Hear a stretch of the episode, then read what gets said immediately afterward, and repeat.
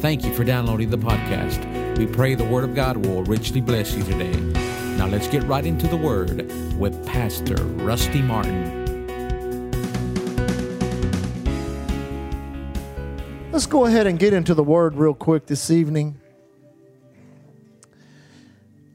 Hallelujah. Let's begin. I want to take my time and not take a lot of time, but I, years ago, when I began to serve the Lord on what I would describe as the level that I am now, um, God sent someone into my life, a tremendous preacher, still is. He's a powerful uh, evangelist. His name is Mark Hankins. And Mark specializes on teaching and redemption, on redemption, the subject of redemption. And the lifestyle I was living before I got right with God had a lot of death in it. And, you know, death can condition you. And what I mean by that is, is anything that's sin is death. So if you ever lived a lifestyle that had a lot of sin in it, then you were involved in a lot of death. And uh, understand this, especially for what we're teaching on tonight. The word death, in its reference to um, humanity, does not mean the cessation of life. You know, one of these plants were to die, well, we just go throw it away. That it, it, it, would cease to exist. In the animal kingdom, the animals are, animals are dualistic. There is an element of spirit to them, but they're dualistic mostly. They have a body and a soul. That's why you can train a horse or a dog, uh, uh, but they're not, they're not spirit beings like human beings are. But human beings are spirit beings. And because they're spirit beings, the word death does not mean the cessation of life, it means separation. Physical death is exactly that. It actually says it in the book of James For as the body without the spirit is dead, so faith without works is dead. Your spiritual uh, being, the spiritual part of you, if you could reach into somebody's physical body and grab a hold of their spirit and pull it out, their body fall over dead on the floor. Separation. All your loved ones, my loved ones that, that, that, that are in the grave are not in the grave. They're not there. There was a, there was a, um, a funeral director here on the uh, island, and uh, someone had lost their son. Actually, it was a pastor had lost their son in, a, in an accident. He had drowned, and they were just they were just heartbroken. You could imagine how heartbroken. I think the young man was in, in his mid twenties, and and you know uh, uh, all of his had his whole life ahead of him. He was drowned uh, up on Lake Livingston. A, a, boat flipped over and drowned him, and so he was. Uh, the, they drove up and got his body, and the parents met the the funeral director at the at the at the funeral home, and and man, he could see how brokenhearted they see, and he just prayed. He said, "Lord, what can I? There's nothing I can say. There's nothing I can do to to alleviate their pain." He said, all of a sudden, he said he got this idea. And he said that young man was laying there on that, on that uh, table where they were going to prepare his body for burial. And he said he went over and he doubled up his fist and he just hit it as hard as he could. And he hit it again as hard as he could. And he hit it again as hard. And he said those he said those parents, he said they like to freak out. They stepped back and said, My, and then he looked at him and said, See, he's not here. And that right there instantly began to take and taper the grief that was on the inside of them. He wasn't there. Now, the shell of the body he used to be in, it, it was there, but he wasn't there. Now, that shows us well, what death is. And that's, that's one thing we must understand. Death is actually, there's a trifold meaning to death when it comes to the human experience. Now, we know the first death showed up right there in Genesis when man sinned, he died. Well, when they ate of the fruit and sinned, they didn't fall over dead. But what happened is they became separated from God. And when they got separated from God, they were separated from His life from his provision, they were taken out of the garden. From his glory, from everything that was good about him, and everything that was good about creation, man was separated from it. Now, eventually, what happened, because people say, well, isn't it amazing over there in the book of Genesis, you read how long people lived. People lived 700, 800, 900 years. They didn't know how to die. It took them a long time to figure out how to die. But eventually, being separated from God, or spiritual death caught up with them, and physical death happened. And because they were estranged from God, people that die spiritually, that are dead spiritually, when they die physically, they go to a place of eternal death, and that's hell. And that's why we have Island Church to keep every person that we can out of that place of eternal separation from God. Now, when I began to study the subject of redemption, it was actually before I went to Bible school. I was so glad that I was taught redemption when I was in Bible school, but I just needed some information that would help me die. Anybody ever felt like you just needed to die? Well, in reality, through redemption, that, which, that is what God has provided for you is a death. Now, let's read the couple of scriptures here. And I wanted to get into the to the letters to the church in the book of Acts so we could see this, not just the not just the uh, Good Friday portrait of the cross, but the letters to the church x ray of the cross that actually can apply power to any area of your life, any area of your life that needs to die. You say, what do you mean by that? Well, I'm telling you, there are habits and, and mindsets and, and ideas and prejudices and hate and all kind of stuff you just need to die to. Amen. Uh, there are also things, religious things, religious ideas. you just need to die to that. And you say, well, I, there, is there any power in death? Yes, there is power in death. There's power to separate you from anything that's not of God. Now, notice, let's read it here. Verse 17, 1 Corinthians chapter 1. 1 Corinthians chapter 1, verse 17. For Christ, now this is the Paul, Apostle Paul speaking to the church at Galveston. Amen? It says, For Christ sent me not to baptize, this is actually speaking about water baptism, but to preach the gospel, not with the wisdom of words. Now, notice this, lest the cross of Christ should be made of none effect. Everybody say none effect, none effect. So there is an effect. Amen. Everybody say an effect. That means the cross can affect you in a some in some way. You say, I don't think the cross has ever affected me. It has, you just may not know it and once you realize how it has affected you, it may affect you a little more. Now, notice what it says. Verse 18 For the preaching of the cross, the proclamation of the cross, to them that perish, is foolishness. Everybody say foolishness. I mean, the world looks at the cross and says, That's the stupidest thing I ever heard of. Why would somebody die on the cross? You know, uh, I heard some comedian one time mocking God, mocking Christianity. Yeah, all those people that worship that guy on a stick. Well, you know, that, he has no idea what he's talking about because that guy on a stick keep people from going to hell. Amen. Now, notice what it says For the preaching of the cross is to them that perish foolishness, but unto us which are saved. Who, who's saved in here? Actually, one translation says it like this To us who are being saved, it is the power of God. So there's power in the cross. Everybody say that with me. There's power in the cross. Everybody say that again. There's power in the cross. Say it again. There's power in the cross. Now, where is that power and what is that power? If they, if they tell you about uh, having some type of power in your vehicle or power in your new vacuum cleaner or power in this or power, you've got to know how to access that power, how to utilize that power, and how to make that power work for you. Or what good is it? And so many Christians are ignorant to the power of the cross. They've never been taught on it, they don't understand it, they don't know how to apply it. But I'm going to give you just enough tonight to make you dangerous. Now, let's go to Acts. Go to the book of Acts. Acts chapter 7. I won't be a long time, but it'll be good. Amen. Now, I say that, and I don't want to make a liar out of myself, so you know how that goes. Now, the end of Acts chapter 7 is uh, uh, the, the death of the great deacon of the church, Stephen. Stephen was not an apostle, prophet, evangelist, pastor, teacher, he was just a deacon. Because he was a deacon, God was using him to win souls. God was using him to bless people. He's doing miracles. All this great stuff was happening. And I'm telling you, he preached a message to some people that got so mad at him, the Bible says they gnashed on him with their teeth. How'd you like to preach a message like that? Verse 58 says, they cast him out of the city and stoned him. And the witnesses laid down their clothes at a young man's feet whose name was Saul. Everybody say Saul. Now just drop down to chapter 8. You should be right there at the end of verse chapter 7. Drop down to chapter 8.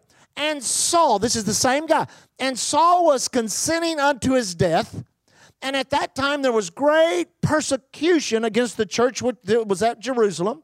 And they were scattered all throughout the regions of Judea and Samaria, except the apostles. And devout men carried Stephen to his burial and made great lamentation over him. As for Saul, he made havoc of the church entering into every house, hailing men and women, and committed them to prison. Now, listen to this in the Amplified. It says, But Saul shamefully treated and laid waste the church continuously with cruelty and violence. And entering into house after house, he dragged out men and women and committed them to prison. Now, could you see this? Thank God there's not someone like that in Galveston. Now, he was not doing this for any civil reason. There was no Roman law against Christianity.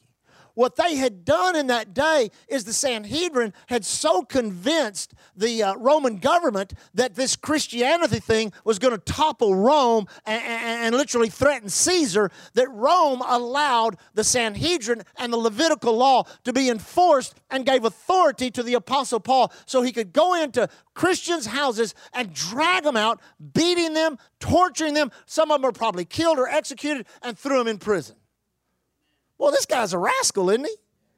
I mean, he's a rascal. I mean, this guy's, he's just, I mean, he's just tearing the church to pieces. He's persecuting the church. And I'm telling you, what's behind it is a devil. He's doing the work of the devil. That's why people say, you know, I don't believe in that stuff. I don't believe uh, in speaking in tongues. I don't believe in laying hands on the sick. I don't believe in prophesying. I don't believe in prosperity. I say, well, neither does, neither does the devil classify yourself. Now go over to Second Corinthians. Over to Second Corinthians. We were in First Corinthians there. Go to Second Corinthians. Second Corinthians chapter 1. Now the Apostle Paul, this is his second letter.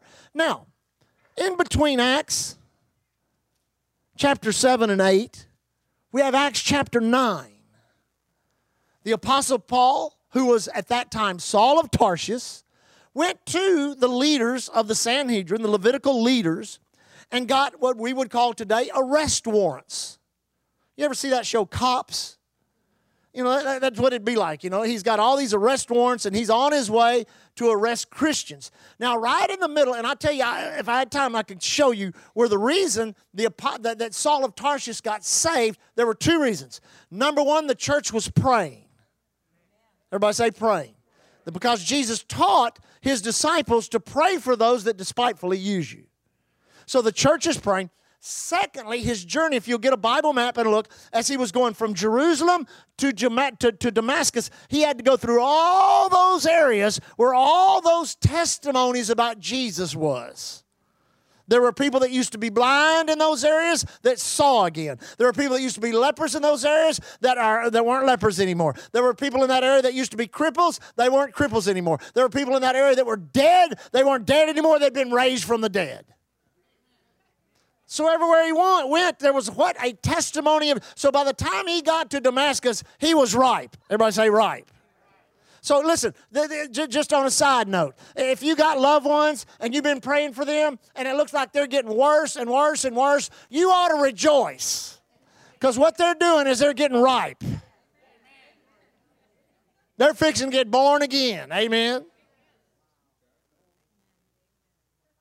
So a light shine. The Bible says a light shine. All his messages in the book of Acts started out. I was on the road to Damascus and a light shine from heaven brighter than the noonday sun. And we know the, the rest of the story how Saul of Tarsus became the Apostle Paul. Acts chapter 13, the great church at Antioch. The Bible talked about separate unto me uh, Barnabas and Saul. That became the Apostle Paul for the work whereto I'm called him. So he's doing the work that established the church in the Corinthians. Second letter to the church, chapter 7, verse 1. Having therefore these promises, dearly beloved, let us cleanse ourselves from all filthiness of the flesh and spirit, perfecting holiness in the fear of God. Now, this is the same guy who was breaking the down people's door and dragging them out for being Christians. Now he's talking about living holy and being mature perfect. Then he says this receive us We have wronged no man. We have corrupted no man. We have defrauded no man. Listen to it in Amplified. Do open your hearts to us again. Enlarge them to take us in. We have wronged no one. We have betrayed or corrupted no one. We have cheated or taken advantage of no one. Now, what if you would have lived in Jerusalem some 15 years before that? And he was the guy that came through your door as your children were screaming and bound you up and knocked you upside your head and drug you out of the street and threw you in the prison and you stayed there for six months or a year. And he's saying now, receive me. I've wronged no man. I've corrupted no man. I've defrauded no man. You're kind of like going, yeah, right. Amen. Yeah, you mean, uh, wait a second, buddy. I mean, aren't you the guy? Aren't you that guy, Saul of Tarsus? Aren't you the one that came and beat our door? Did you know I spent 18 months in jail before I got out? My children had to go live with their grandparents? Well, I sang in the choir of the church. Come on. And now this guy's saying, I ain't wronged anybody. I have not defrauded anybody. Receive me. Amen. So obviously, something happened to this guy. If he could reckon himself, now listen to this very closely, if he could reckon himself as being someone other than who he used to be. Now, let me say that again. Obviously, something must have happened to this individual that he can reckon himself as being someone other than who he used to be. I'm not Saul of Tarsus anymore. I'm not him anymore. I so actually he was said, we'll see it in just a minute where he said this. I, Saul of Tarsus, is dead. Now you say, well, what, what relevance? That's that's way back in the Bible days, Pastor. What relevance does that have to us today?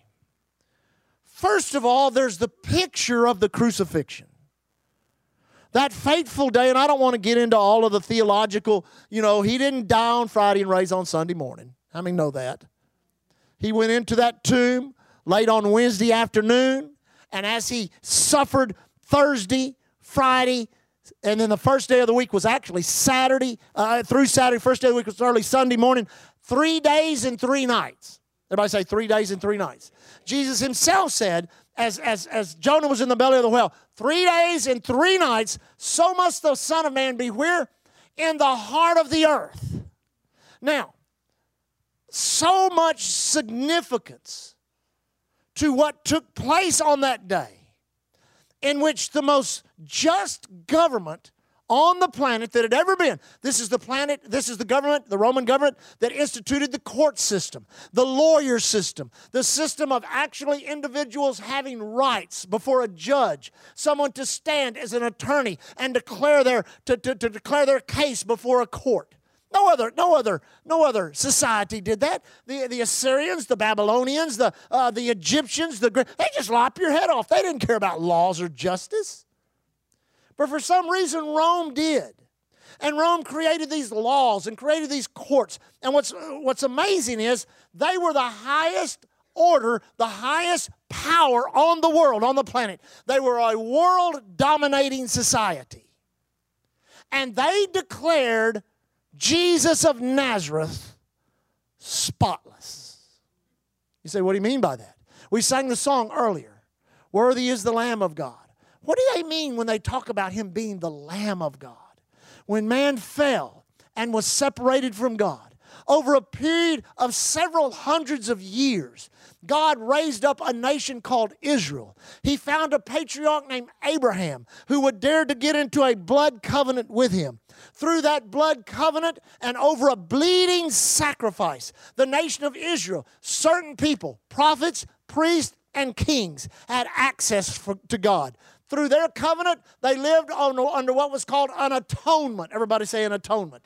That atonement was a covering for their sin, which means they had access, for, access to God when they lived by the law of God. The blessing of God was in their life. But whenever they stepped away from that law, the blessing of God would leave them and the curse would come and the lamb would have to be killed and the blood would have to be uh, spilled. And that happened year after year after year. And then when it came to the dedication of the temple, it was thousands of lambs whose throats were cut and blood was spilled so that they could live under that atonement.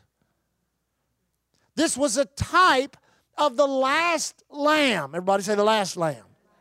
Now, a lamb. I don't think there's anything more innocent. I don't think there's anything more non threatening. I, I, mean, I've never heard of a, of a lamb tearing up much, doing much harm. There's something about them that's innocent. There's something about them that's they, they, they, they, need protection. They need a shepherd. They need, you know, you, all, you can talk all about how needy they But here's the thing they are what God required for that atonement under that covenant. And then, literally, when John the Baptist saw Jesus of Nazareth walking toward him to be baptized in the Jordan River, he declared, Behold the Lamb of God which was the first messianic reference to Jesus being the one that would be offered up like a lamb by the priesthood who had been operating for 1,200 years. So they took him on that day and they cried, Crucify him, crucify him, crucify him. And they began the process by bringing him to the Roman government and three different times Pilate said, No, I find no fault. I find no fault. See, the Bible says, out of the mouth of two or three witnesses, I find no fault. He even offered up an alternate sacrifice, Barabbas by name. He said, You can take Barabbas and, and, and, and, crucify him. And they said, No, crucify him. Crucify him. Crucify him. The Bible says if the princes of this world would have known, they would have never crucified the Lord of glory. Now, who was this man who they crucified? He wasn't just a prophet, he wasn't just someone that did signs, wonders, and miracles. His destiny was not to perform those signs, wonders, and miracles, but he was God manifest in the flesh. Now, let me say this, and, and we'll go on uh, knowing Christopher Alam and talking with him and, and, and understanding a little more about the Muslim religion. One of the reasons the Muslim religion is so resistant to Christianity is they cannot accept the fact that a God would come to this earth and die for them were actually in their prayers. They pray toward Mecca five times a day. They bow their knee and pray toward Mecca. And one of the prayers they pray literally has weaved through it a messianic reference. When they pray this prayer, Oh Allah, they call him, Oh Allah, would you give us a death in which there is no life, so that we must, must have, so we might have a life in which there is no death. So they took the Lamb of God, whose in whose blood we'll celebrate communion in just a moment in whose blood there was no stain or taint or curse of the Adamic fall. Because man's blood type comes from the Father. And all of our sin, all of our iniquity, everything that's wrong with us through our first birth came through our Father, who got it from His Father, who got it from His Father, who got it from His Father, who got it from the Father of us all, Adam, the first man. But when Jesus was born, conceived, and brought to the earth by the Word of God, it was the Word of God and the seed of the woman that came together and produced this being who was 100% humanity and 100% deity. He was a man God. Everybody say man God. Now that's important. Remember that statement. Now, this man God carried in his veins what was necessary to present before God upon the mercy seat that which would bring redemption to humanity, which was his precious blood. This is why, if you can't fall in love with Jesus, you need to get saved. Because the more you study this and the more you study its relevance to your life, I mean to tell you, it is one of the most amazing realities that there would be a God in heaven that created us, that saw his creation fall and saw his very uh, arch enemy enter into that creation and cause all kinds of havoc and trouble. But he would love us so much that he would come himself in the person of his son and redeem us from that curse so that we might be born again and not have to enter in into eternal separation from him. For God so loved the world that he gave his only begotten Son. So this man stood before Pilate. And he wouldn't say much. You say, why? Because he could have called a legion of angels at any moment. And they took the Roman soldiers, they took and they planted a crown of thorns and placed it where? Does anybody remember in the Word of God? They placed it upon his head. Now, the thorns in the crown were representative of the fall because God did not create the world with any thorns. The Bible says it was after the fall that thorns begin to grow. I don't know if you've ever been down to South Texas, honey, but everything on down in South Texas either sticks you, bites you, or stings you. Amen.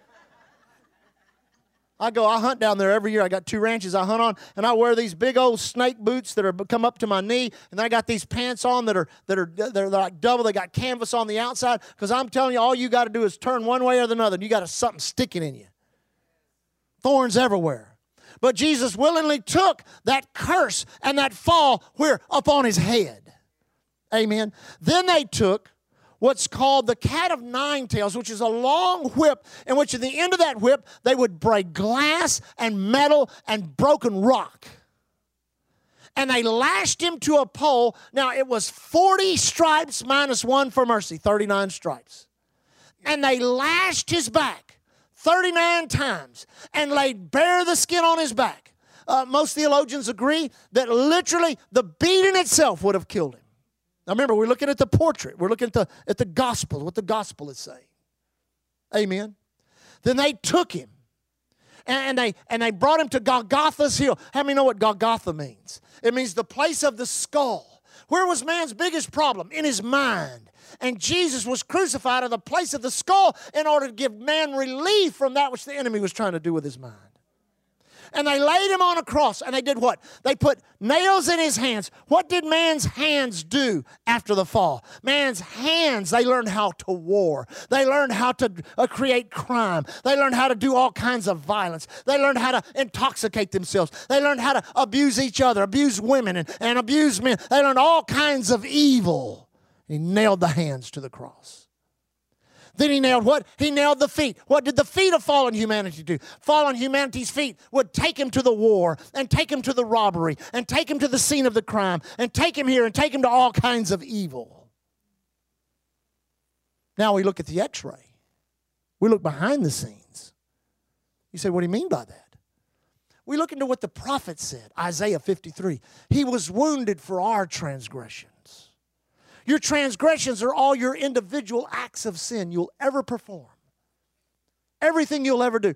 Wound is where on the outside. He was wounded for every sin of every human being that would dare to call him Lord. He was bruised. Ever say, everybody say bruised. Bruised, in, bruise, uh, bruises inward. He was bruised for our iniquity. Everybody say iniquity.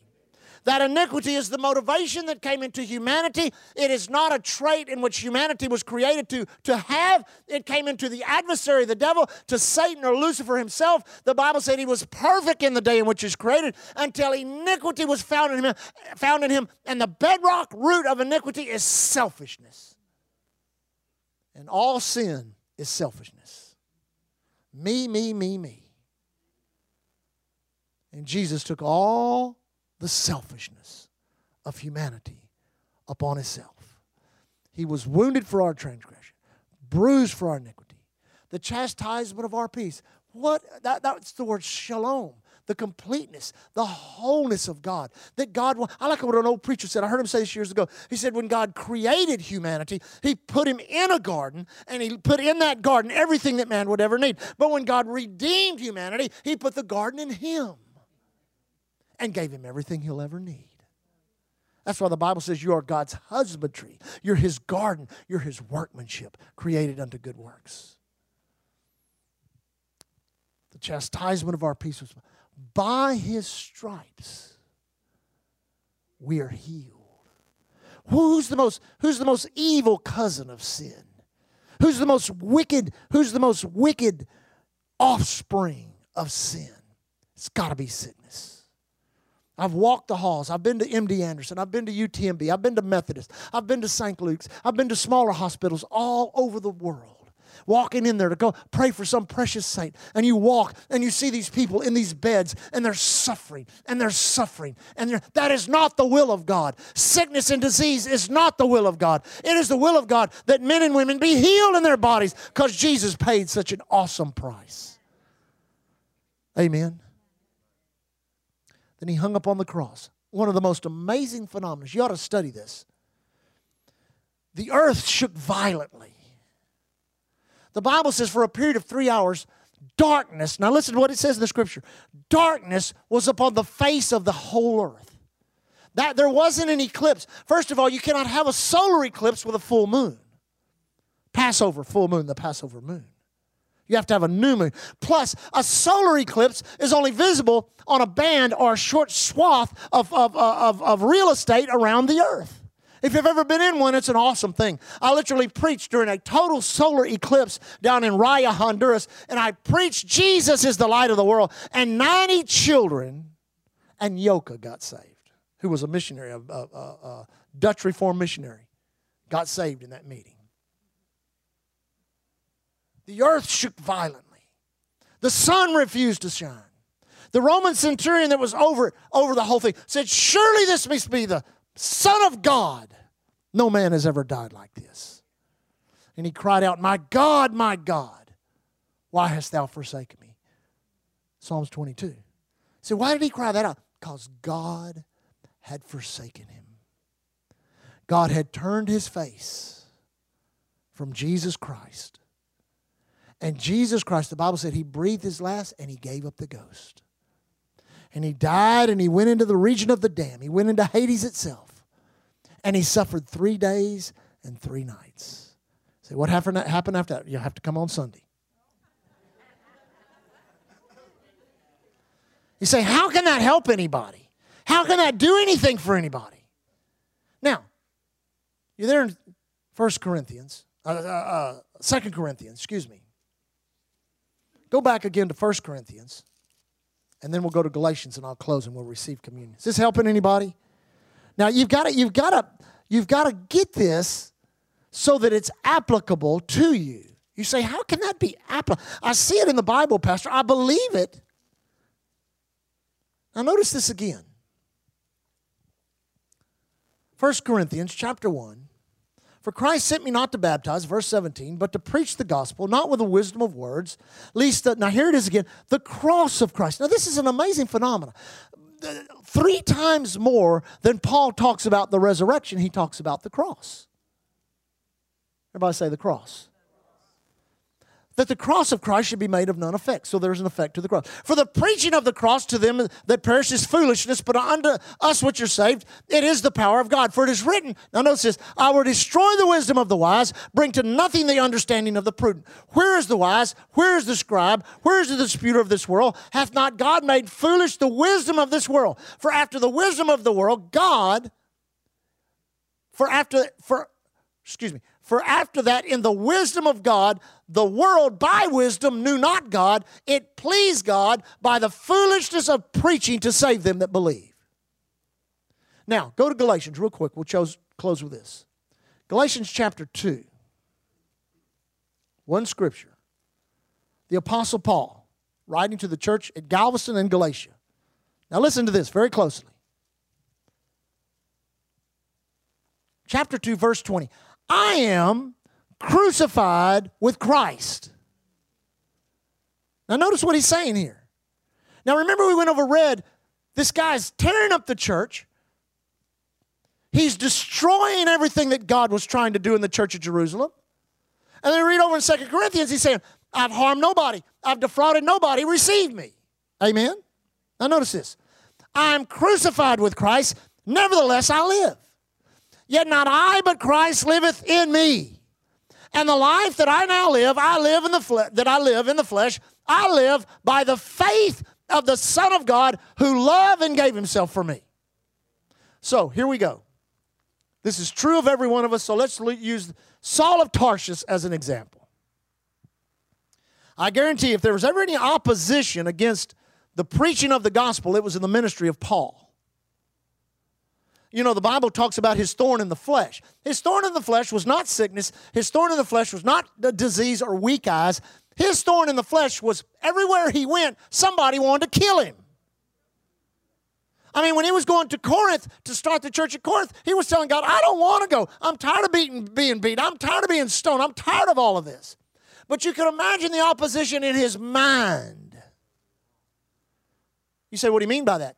Every time he would get up and try to preach on grace, on mercy, on compassion, I guarantee you the enemy bombarded his mind with the thoughts of his past. You were this, you were that, you did this, you did that. You look what you've done. Look what just like he does with you. Every time you try to rise up in faith, every try, time you try to do something in the kingdom of God, every time you try to receive some miracle of God, the enemy gets into your mind and begins to bombard it with all of the thoughts of who you used to be and what you used to do and the failures of your present day and hour. You ever notice that? And he'll scream at you. This doesn't work for you. Remember who you used to be? Remember who what you used to do? Now, could you imagine Paul when he's like, he's like, Lord, you know, I'm just out here trying to preach this revelation you gave me. Man, I spent all these years in the Arabian desert. You've blessed me. I've seen visions. I've had dreams. I've got but every time I get in the pulpit and I look out there and it looks like one of those people that I drug out of their house. Amen. It looks like it looks like looks like somebody uh, that was there weeping and lamenting over Stephen's death.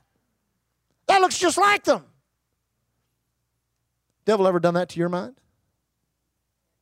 So I don't know how Paul got it. Maybe it was just a impression by the Holy Ghost. Maybe he got it through vision. I don't know. But I could see him crying out to God, praying in the Spirit, saying, God, deliver me of this dilemma of my past trying to cancel my future and cause me misery in my present. Anybody ever had that problem?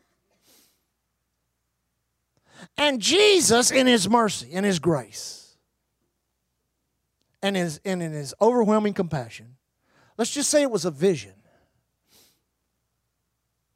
He shows him the cross. And he shows a suffering Savior on the cross. And he says, Look at the cross. Your answer is the cross. There's power in the cross. There's power in the cross. And Paul looks at the cross and he sees Jesus and he's humbled and he's like, It's Jesus. And he's bleeding for me and he's dying for me and he's suffering for me. My sin, my iniquity, my sickness, my disease, my mind, there's Jesus.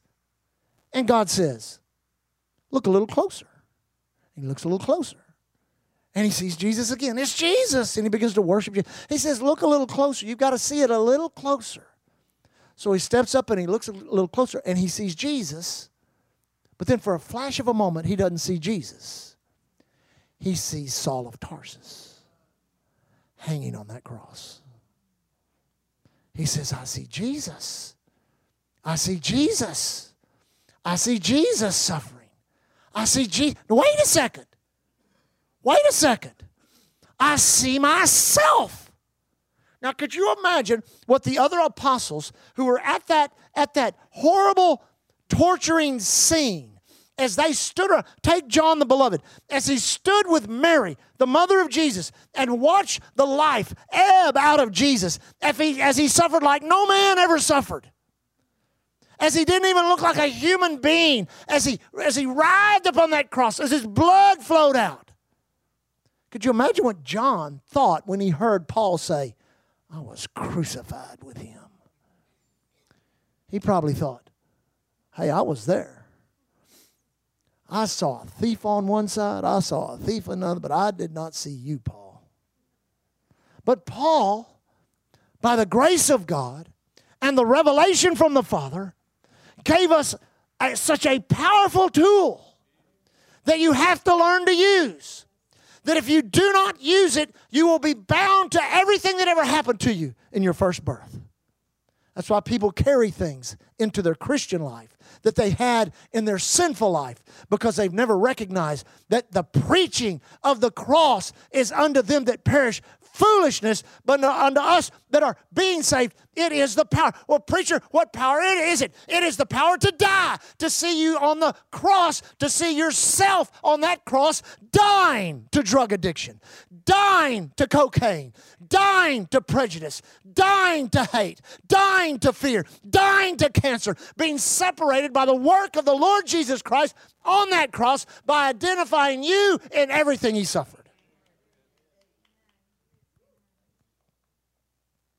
So, when I came back to the Lord, I came back with a lot of baggage.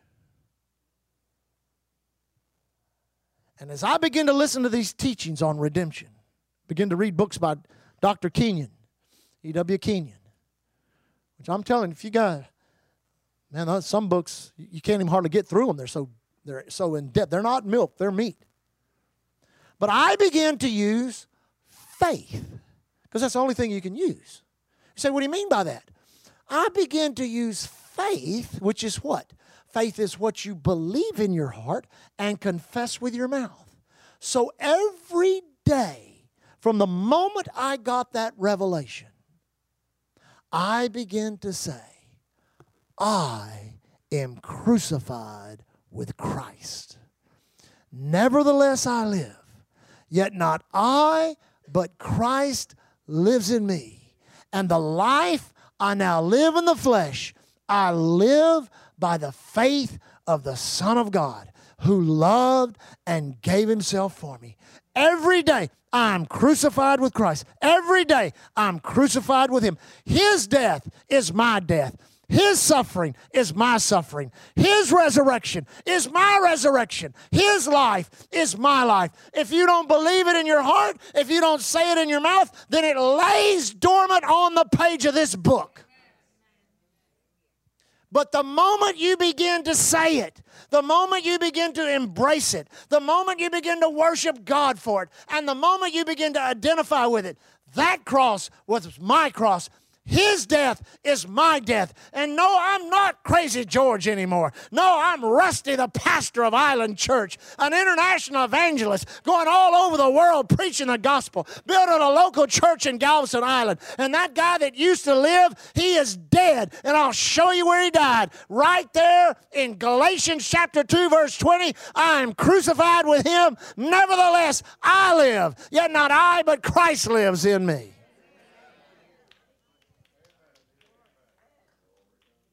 So I died to the addictions.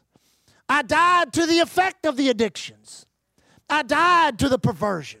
I died to the hate, to the prejudice. I died to the hurt, the pain, whatever it was in my past life. I learned that there's power in the cross, but it must be applied. I do not understand these guys that preach so strongly against the name it and claim it, blab it and grab it.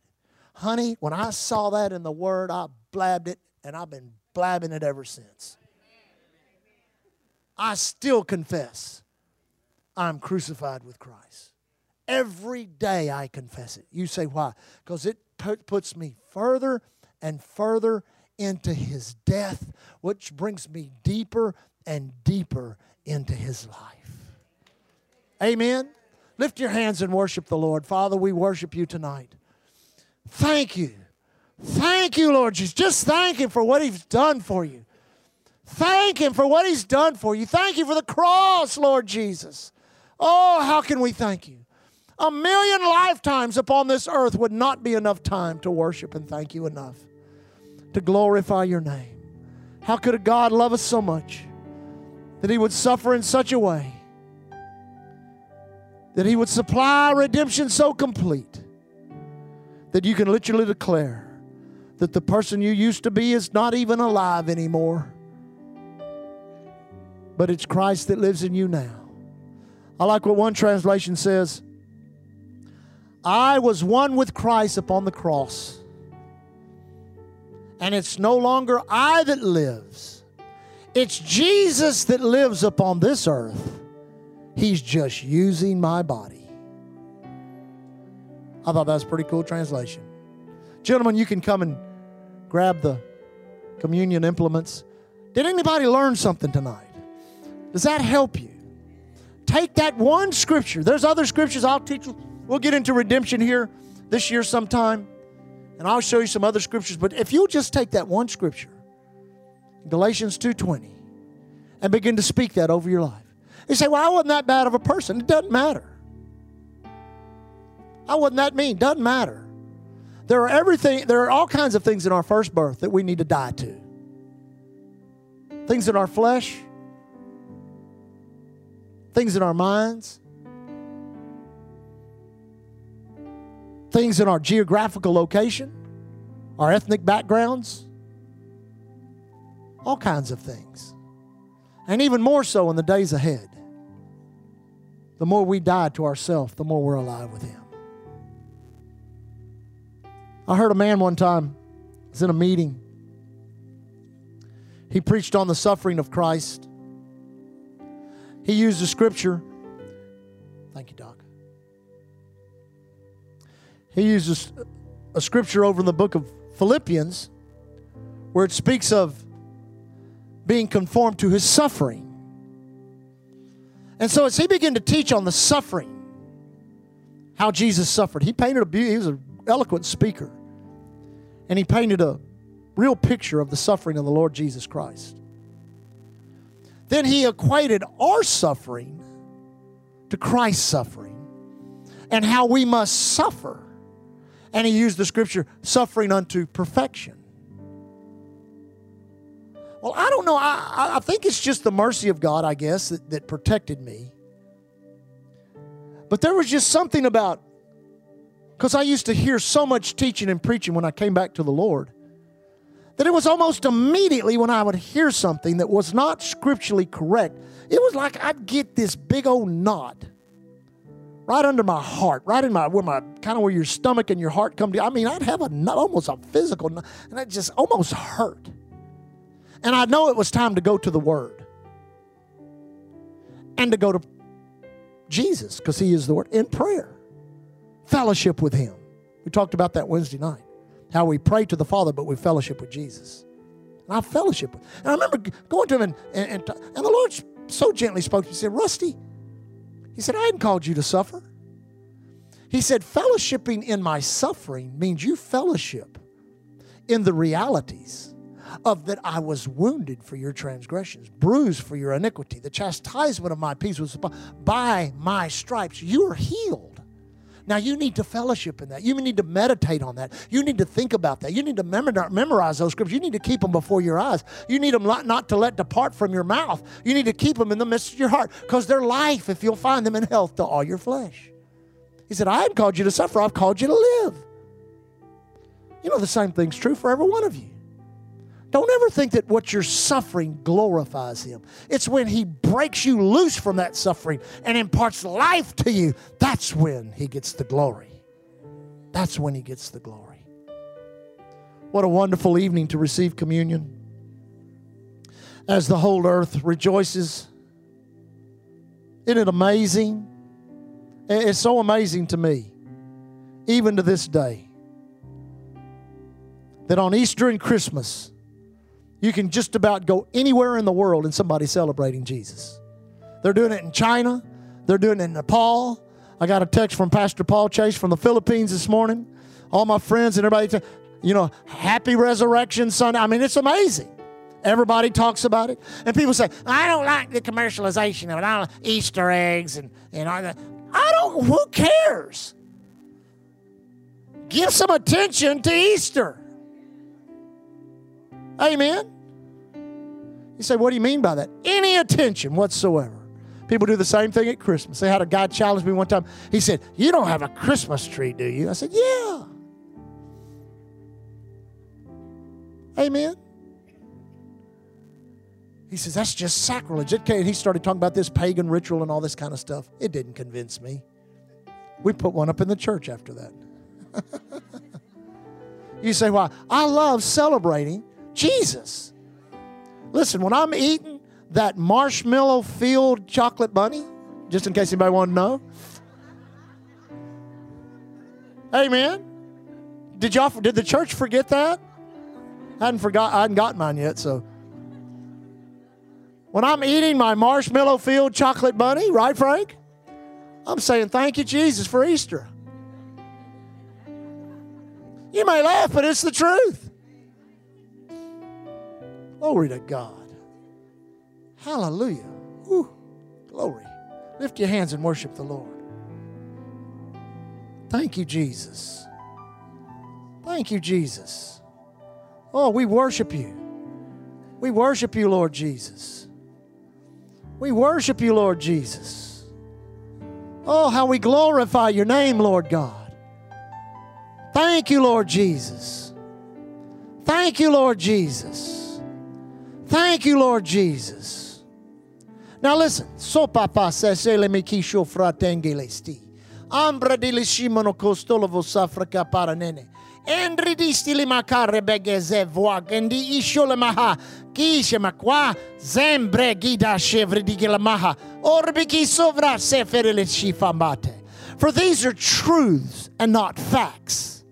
And these truths are established in my word. And they carry the same weight and the same power. And that day in which they were performed and that power was released, that power resonates in my word this day to set you free and break you loose from any bondage of your adversary, any bondage of your flesh, any bondage of your mind. So do not take it lightly, but glorify and thank your heavenly Father above that allowed his Son to suffer in such a way that it resonates throughout the centuries and even brings power into your life this day to be free from all of that that the enemy would bind you with and live in the glorious life provided for you. Woo, glory to God. Hallelujah. Woo, we receive that. Thank you, Lord Jesus. Thank you, Lord Jesus. Now let's concentrate on one thing real quick. Because when we've been receiving communion beginning this year, we're always emphasizing divine healing. Everybody say divine healing. So if you need divine healing, keep that in, in the forefront of your mind. So now notice, we're in 1 Corinthians 11. I'll read. The Apostle Paul again speaking, For I've received of the Lord that which I delivered unto you, that the Lord Jesus, the same night in which he was betrayed, took bread. When he had given thanks, he brake it and said, Take, eat, this is my body, which is not, these, these words ought to be underlined and a star put by it in your Bible, which is broken for you. Everybody say, For me. Say, For me. Say, For my healing. Say, For my healing. His body was broken. This do ye in remembrance of me. Hold the bread up. Heavenly Father, we thank you tonight that your blessing is upon your church, upon your body. That the endowment of power for healing came from heaven above through your Son and is still resident in your body today. As we break the bread, we thank you that every individual in here recognizes by his stripes they are healed. And in recognition, in remembrance, and in great honor and reverence to the Lord Jesus Christ, we partake of the bread.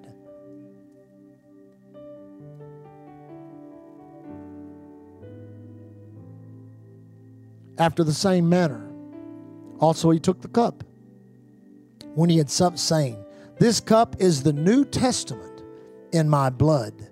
This do ye as oft as ye drink it in remembrance of me. Jesus, we remember your blood. Seven times it flowed out of your physical body, from the thorns, from the prayer in the garden, from your hands and feet, from your side, from your back. The blood flowed, the blood flowed, the blood flowed. And then one time, the blood was offered in the Holy of Holy of heavens, in remembrance, in honor of the significance of the blood that cleanses, of the blood that redeems, of the blood that purchased the church, of the blood that establishes our authority, of the blood of the Lord Jesus Christ. We partake of the cup. Hallelujah. Now lift your hands and worship the Lord. Father, we worship you. Oh, how we glorify name. Thank you for the peace that passes all understanding. Thank you, in every believer tonight. The full effect of the power of the cross will be realized in their life. Jesus, we worship you.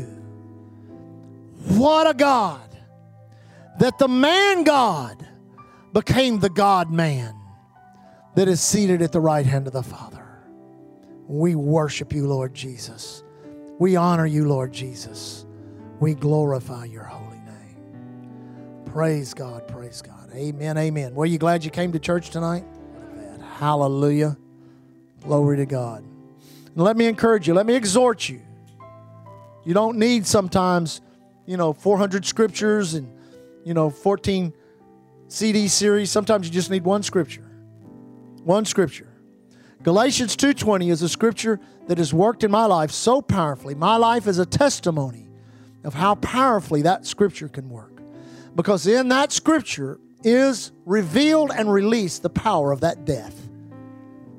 I say I like that Rusty was crucified with Christ. People say that's sacrilege. No, it's not. It's redemption. It's truth. And all the facts of my past and everything that held me in bondage, I guarantee you the power of that cross has broken it off my life. I don't even think that way anymore. Uh, my mind doesn't even, doesn't even work that way anymore. You say, why? Because I've been crucified with him.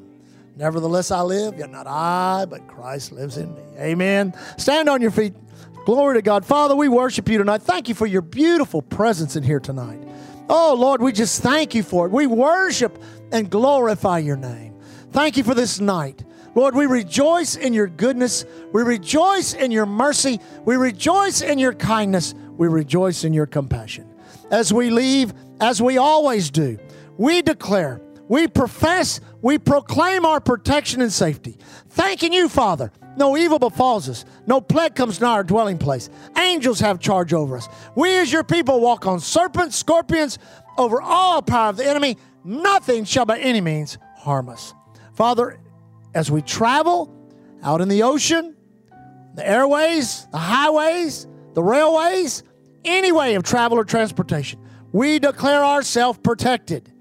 The righteous labor of our hands, no matter what we do, where we do it, we declare we're not subject to accidents, to trauma, to terror, to evil plans of wicked men or the, or the devil himself. Thank you, Father, that we abide under the shadow of the Almighty. Lord, give us, give us a door of entrance. Let us speak words of life. Lord, tomorrow, as we run into people, let us be quick to recognize and realize it's Easter weekend. People are more open to invitation, more open to, to, to exhortation, to be in the house of God on Sunday morning. So, Father, we thank you for a group of people that will come that have never known Jesus, that will find here at Island Church not a, not a great pastor, not a great church, but they'll find a loving, compassionate, merciful God that will touch their heart save their spirit man.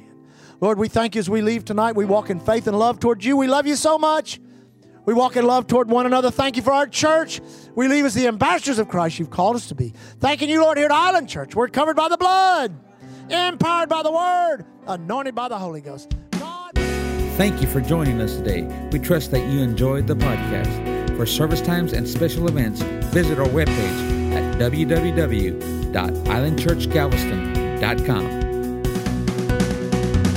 You can contact us by phone at 409 770 9113. We are located at 2411 69th Street, Galveston, Texas. And remember to keep looking unto Jesus. He is the author and the finisher of our faith.